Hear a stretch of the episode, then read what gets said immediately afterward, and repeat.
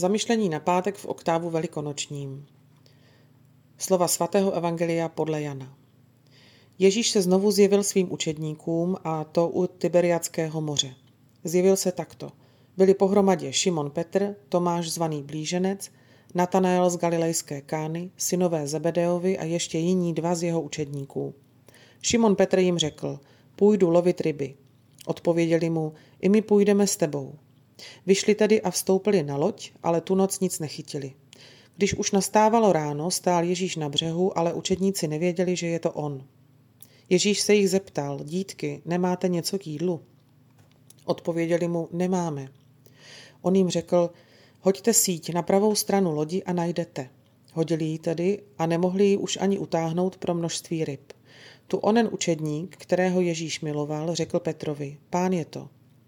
Jakmile Šimon Petr uslyšel, že je to pán, přehodil přes sebe svrchní šaty, byl totiž oblečen jen na lehko a skočil do moře. Ostatní učedníci dojeli z lodí, nebyli od země daleko, jen tak asi 200 loket, a táhli síť s rybami. Když vystoupili na zem, viděli tam žhavé uhlí a na něm položenou rybu a vedle chléb. Ježíš jim řekl, přineste několik ryb, které jste právě chytili. Šimon Petr vystoupil a táhl na zem síť plnou velkých ryb, bylo jich 153. A přesto, že jich bylo tolik, síce neprotrhla. Ježíš je vyzval, pojďte snídat. Nikdo z učedníků se ho neodvážil zeptat, kdo jsi. Věděli, že je to pán.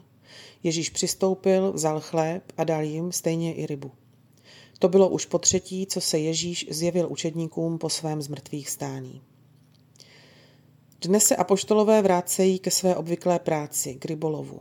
Vyprávění je zasazeno do kontextu každodenního života učedníků, kteří se po otřesných dnech utrpení, smrtí a zmrtvých stání pána vrátili do své země a ke své práci rybářů. Bylo to pro ně těžké a bylo pro ně těžké pochopit, co se stalo. Možná jsou stále zmatení, žijí s určitou úzkostí a temnotou a rybolov se ukazuje jako neplodný. Nic neulovili. Ale přestože se zdálo, že je všemu konec, Ježíš své učedníky hledá ještě jednou. Je to on, kdo jede hledat. Aniž by na to čekali, muž z břehu jim říká, hoďte síť na pravou stranu lodi a něco najdete.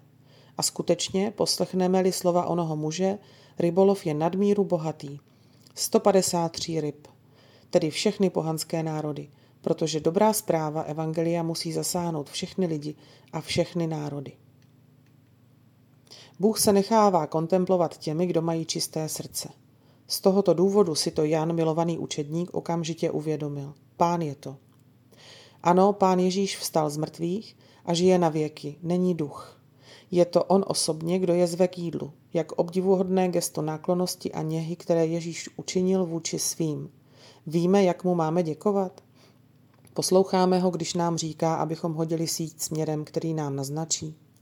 Buďme šťastní, protože Pán vstal a všechny nás zve k novému životu, k životu božích dětí, který je životem v Kristově lásce. A nebojme se, protože pravá láska zahání strach. Nic, naprosto nic není pro Boha nemožné. Musíme jen důvěřovat, milovat a modlit se. Myšlenky k dnešnímu evangeliu. Svatý Lev Veliký. A proto nejblahoslavenější apoštolové a všichni učedníci, kteří byli zmateni jeho smrtí na kříži a slabí ve víře v jeho zmrtvých stání, byli tak posílení jasností pravdy, že když pán vstoupil do nebeských výšin, nejenže nebyli zasaženi žádným smutkem, ale dokonce byli naplněni velkou radostí. Papež František Evangelista zdůrazňuje skutečnost, že nikdo se ho neodvážil zeptat, kdo jsi, věděli, že je to pán. A to je pro nás důležité. Žít intenzivní vztah s Ježíšem, důvěrný dialog a život takovým způsobem, že ho poznáme jako pána. Katechismus katolické církve v paragrafu 448 říká, v evangelích se různé osoby velmi často obracejí na Ježíše oslovením pane.